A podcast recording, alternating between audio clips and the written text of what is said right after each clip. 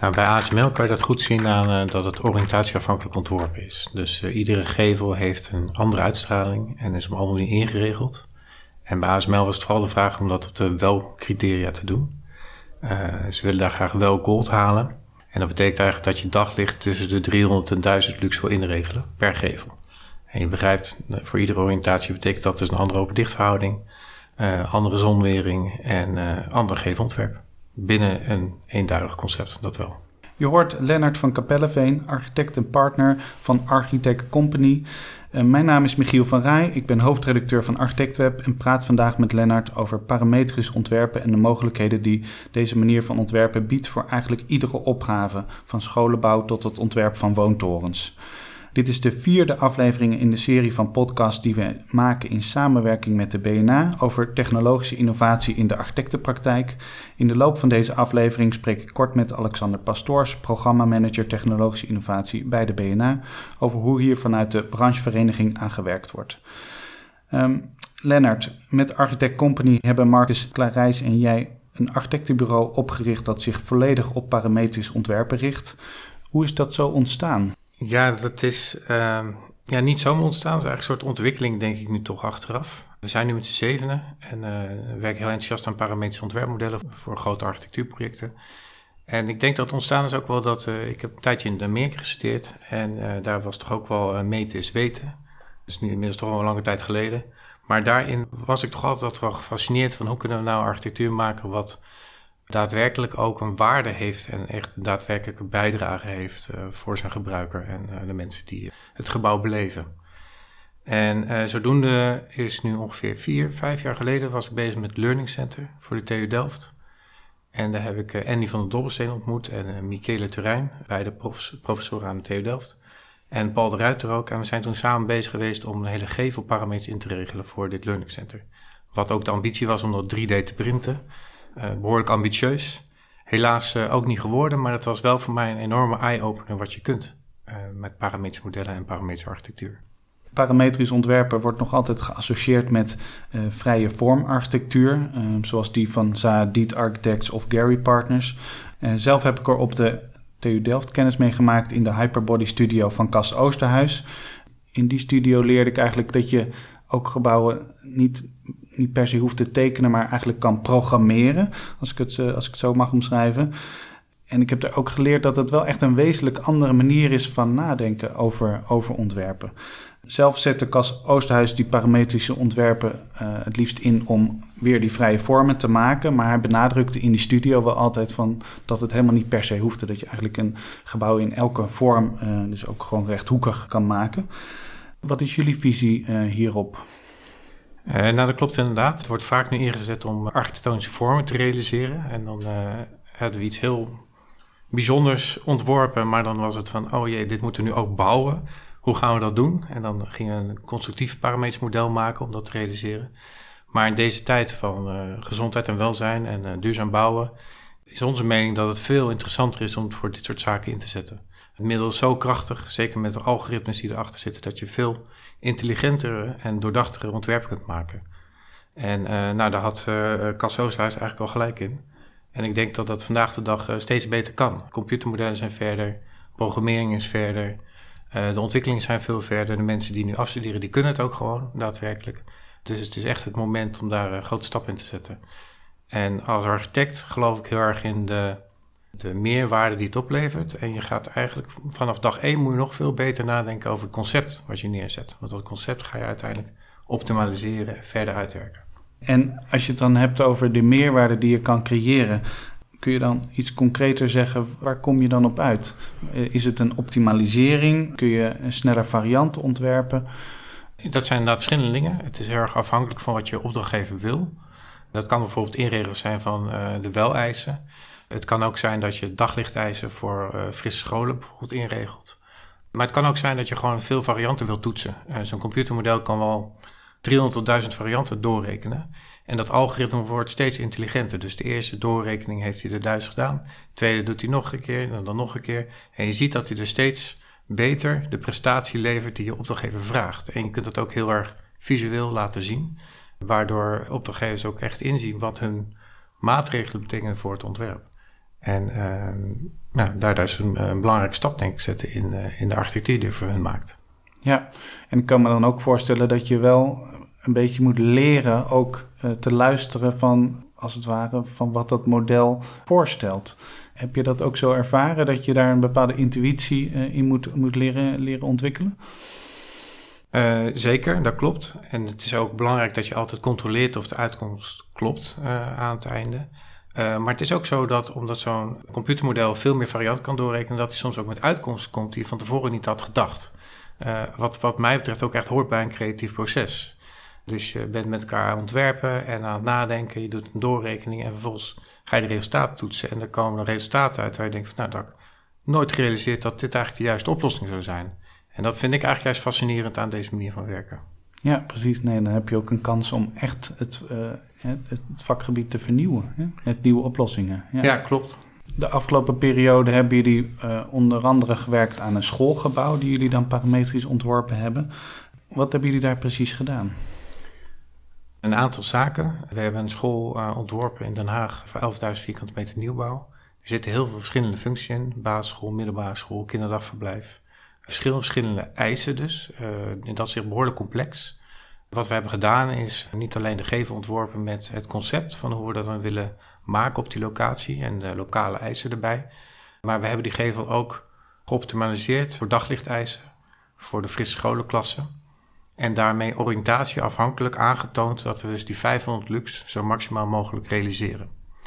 En dat betekent eigenlijk dat je daardoor een veel lichter lokaal hebt, zonder de opwarming die erbij komt. En eigenlijk daarmee dus een interessanter ontwerp realiseert, die ook meer voldoet aan de, uh, ja, aan de comfort- en welzijneisen van uh, leerlingen. En kun je omschrijven wat voor gevel daar dan uit ontstaan is?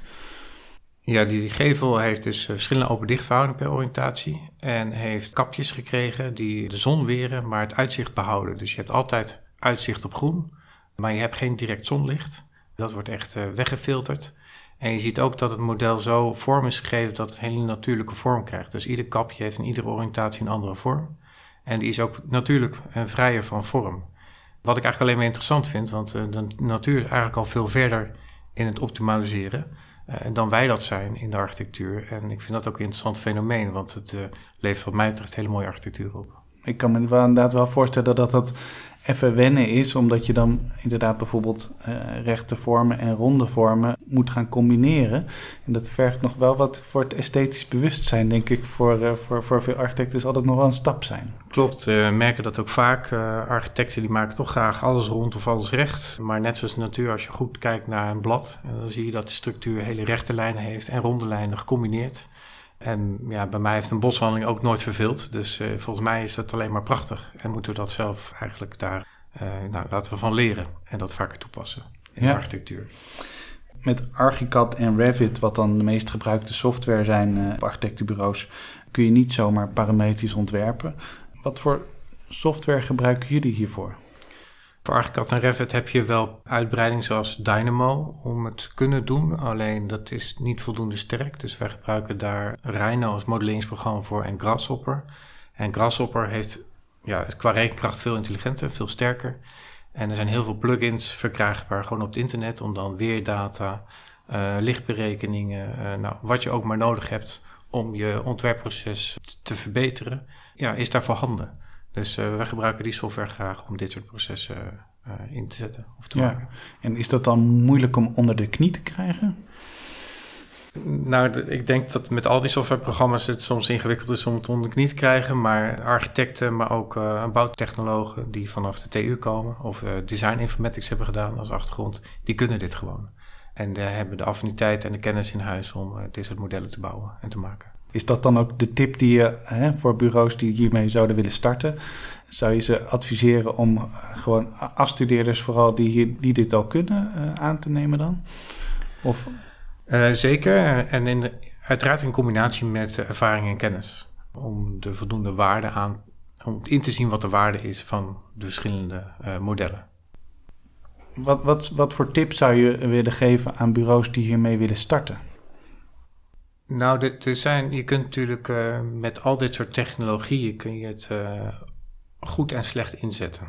En dat klinkt misschien wat overdreven, maar het is wel zo. Je kunt het goed inzetten door, denk ik, te zorgen dat we een mooie architectuur maken die daadwerkelijk gezonder is voor onze leefomgeving. Maar je zou het ook in kunnen zetten om heel snel heel veel huizen te bouwen. En dan vraag ik me af of dat dan wel het juiste middel is. Of in ieder geval of wij als architecten daar dan echt een meerwaarde in zijn. Dus ik, ik zou jonge bureaus en nieuwe bureaus willen adviseren om daar goed over na te denken. Het inprogrammeren van al die parameters kost natuurlijk tijd, uh, kan ik me voorstellen. Win je die, die tijd die je investeert in het proces meteen nou weer terug? Of is het toch wel tijdsintensiever? Uh, nou ja, ieder ontwerptraject is tijdsintensief. ik denk dat uh, alle architecten dat wel herkennen. En het is hier, uh, dit kost ook zeker tijd, alleen op andere momenten. Dus je moet uh, goed snappen wanneer je wat op welk moment inzet. En ja, dat betekent af en toe uh, hè, een stapje voor zijn. maar op andere momenten levert het daadwerkelijk juist ook heel veel tijd op. Omdat je al die intelligentie al in één model hebt. En dan vrij makkelijk eigenlijk nieuwe varianten kunt genereren. En dat levert gewoon absoluut tijdwinst op. Ja, en zie je dan ook dat je ervaring opbouwt in de vorm van scripts die je dan verzamelt als bureau, die je dan uh, hè, in, voor het ene project hebt ontwikkeld en misschien op het andere project weer kan toepassen? Jazeker. Het is wel zo dat we het voor ieder project weer opnieuw opbouwen, maar je leert natuurlijk steeds beter de do's en don'ts. En op die manier worden die scripts steeds intelligenter en bouwen er inderdaad ook wat, uh, uh, ja, wat op. We gaan er kort tussenuit voor een gesprek met Alexander Pastoors van de BNA. Alexander, afgelopen jaar is er voor de bouwsector een digideal afgesloten. Uh, wat is dat precies? De digideal is afgesloten door de overheid, alle brancheorganisaties uh, in de bouw, om de digitalisering van de bouwsector vooruit te helpen. En het belangrijkste daarbij is dat men nadenkt over echt een digitaal stelsel. Om de data die we met z'n allen en de informatie die we met z'n allen produceren, vrijelijk tussen alle participanten en ketenpartners in de bouw te laten uh, vloeien. En de, de hoofddoelen zijn vierledig. Het is het digitaal toegankelijk maken van informatie, het stimuleren van integraal deelbare informatie en het verminderen van het algehele kennisniveau en het functioneel uitbreiden van diensten en stimuleren van innovatie. De bouw loopt namelijk op dat gebied nogal achter qua digitalisering als je het vergelijkt met andere sectoren in de Nederlandse economie. En uh, in de afgelopen denktanks van de BNA hebben jullie besproken hè, hoe hier vanuit de ontwerpsector op aangesloten kan worden. Uh, wat is daar zoal uitgekomen? Nou, we hebben vooral gekeken hoe we de input die wij vanuit de ontwerpende sector hebben in deze digideal, hoe we die zo goed als mogelijk kunnen inzetten. En een van de besluiten die we daar ook hebben genomen is dat we de, de denktank, zoals die nu bestaat, dat we die ook hebben uitgebreid met leden van NL-ingenieurs. En NL-ingenieurs is de, de zusterorganisatie van de BNA voor de adviestak in de, in de bouw. En dat betekent dat dus ook grote bureaus zoals Royal Haskoning en Arcadis en dergelijke nu ook deel gaan uitmaken van de denktank. En dat we die gebruiken om de voeding van wat er leeft op de werkvloer en welke problemen de bureaus hebben in de sector, in de ontwerpsector, dat we die goed kunnen ja, channelen, om het zo te zeggen, richting dit soort organisaties waar een flinke pot met subsidie naartoe is gegaan. En we willen natuurlijk dat daar proefprojecten uitkomen die ook nuttig zijn voor de architecten- en adviseursbranche. Ja, want merk je dan nog een verschil in uh, de ambitie qua, qua technologie uh, tussen uh, de grote bouwbedrijven en de ontwerpsector? Jazeker, er zit absoluut een, een verschil in. Kijk, de, de grote jongens in deze, uh, Bouwend Nederland en Techniek Nederland, uh, die zien de digitalisering vooral als een tool om hun processen te optimaliseren. Wat op zich heel logisch is, want er is natuurlijk nogal wat te optimaliseren en er is heel veel verlies en er wordt heel veel uh, niet goed op elkaar aangesloten. Uh, maar we hebben ook het andere spectrum te maken, namelijk uh, aan de voorkant van de keten is ook heel veel winst te, te, behalen door het beter toegankelijk maken van informatie die nu nog niet digitaal is en het beter uitwisselen van die informatie, zodat we gewoon ook betere ontwerpen kunnen maken. Met de coronacrisis zijn we allemaal nog digitaler gaan werken dan we al deden. Ehm, is dit zo'n moment dat ontwikkelingen die al gaande waren ineens versnellen? Sommige onderwerpen wel, absoluut. Maar ik moet daar wel bij opmerken van dat het uh, toch wel om een soort incrementele vernieuwing gaat die plaatsvindt. En je ziet vaak dat men overstapt van een server die op een bureau staat naar een, het werken in de cloud. Wat op zich super is en wat we ook uh, stimuleren, dat is heel logisch. Maar dat verandert op zich het, de manier van werken nog niet fundamenteel. Dus je gaat alleen maar de werkplek veranderen of de wijze waarop je informatie met elkaar, met elkaar deelt. Het, uh, het kijken of het, het toepassen van die nieuwe technieken, waardoor je je primaire bedrijfsproces echt fundamenteel verandert, dat zien we nog niet direct hierdoor veranderen. Nee, exact. Ik zie inderdaad dat veel bureaus nu inderdaad noodgedwongen eh, vanuit huis hebben moeten werken. En nu zien dat werkt eigenlijk voor heel veel processen uh, goed. Dus dat houden we er deels in. Uh, maar het werk zelf verandert daarmee nog niet fundamenteel. Dat klopt, ja. ja. Dankjewel, Alexander. Meer informatie over het programma van de BNA rond technologische innovatie is te vinden op de website van de BNA. We zijn weer terug bij het gesprek met Lennart van Capelleveen van Architect Company over parametrisch ontwerpen. Um, momenteel werken jullie aan een woontoren in Den Haag. Kun je daar wat meer over vertellen? Wat, wat, wat kun je bij een woontoren uh, parametrisch ontwerpen? Gaat het dan weer over die, uh, over die gevel en de bezonning? Nee, in dit geval niet. Juist uh, gaat het over ja, dat noemen ze dan urban fysica. Maar dat is eigenlijk gewoon ja, stedenbouw uitoefenen waar je dus goed nadenkt over het microklimaat wat eigenlijk in de omgeving van zo'n toren ontstaat. Je kunt je voorstellen dat dat veel impact heeft door schaduw, windhinder, maar ook looproutes naar de toren toe, hoe je dat optimaliseert. En daarin zijn we aan het onderzoeken en in overleg met de gemeente om te kijken hoe we tot de juiste invulling komen en het doel is juist om eigenlijk ook met de ingrepen die we doen, juist het klimaat te verbeteren op die locaties. Ja, nou dat is voor. zeker Den Haag heeft ook nog wel een geschiedenis hè? Uh, met, uh, met, met windhinder op allerlei plekken in de binnenstad. Uh, dus ik kan me voorstellen dat dat wel een hele interessante stap is om te maken. Klopt, en uh, we hebben gemerkt dat het ook echt kan. Dat betekent wel dat je met heel veel disciplines tegelijkertijd naar zo'n model moet kijken.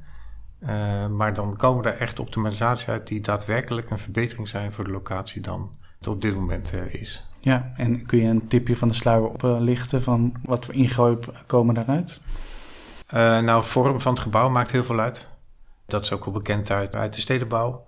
Daarmee kun je gewoon windhinder heel erg beperken, maar ook schaduw, daglicht verbeteren. En dat heeft dus veel impact op vorm. Daarnaast is het ook zo dat je kunt natuurlijk ook het gebouw zelf veel optimaler uitwerken. Uh, bruto-netto verhouding in torens is altijd een heel groot punt. Uh, zeker vanwege de kosten. Maar ook het optimaliseren van uitzicht en doeluitzicht vanuit appartementen. En dat zijn allemaal parameters die je kunt meenemen in zo'n model. En ontstaat er dan, ik ben toch heel nieuwsgierig hoor, een, een soort afgeronde vorm? Vaak wel, uh, hoeft niet. Uh, maar zeker, het is zo dat bepaalde elementen, zoals een plint met opbouw, bepaalde afrondingen in, daar zeker in bijdragen. Niet alleen voor het microklimaat, voor de omgeving, maar ook voor de kwaliteiten van het appartement, bijvoorbeeld. Ja.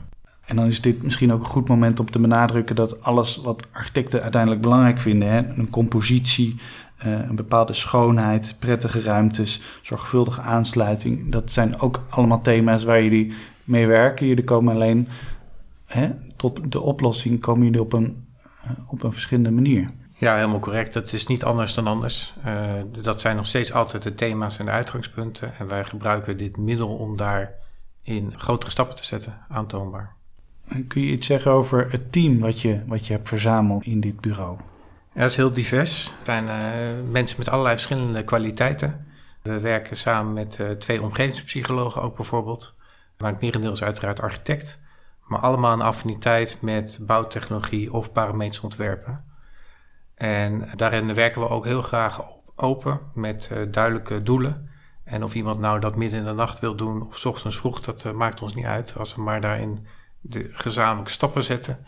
En dat vinden we eigenlijk om heel prettig werken. En op die manier hebben we inmiddels een heel team van mensen waarmee we alle projecten draaien.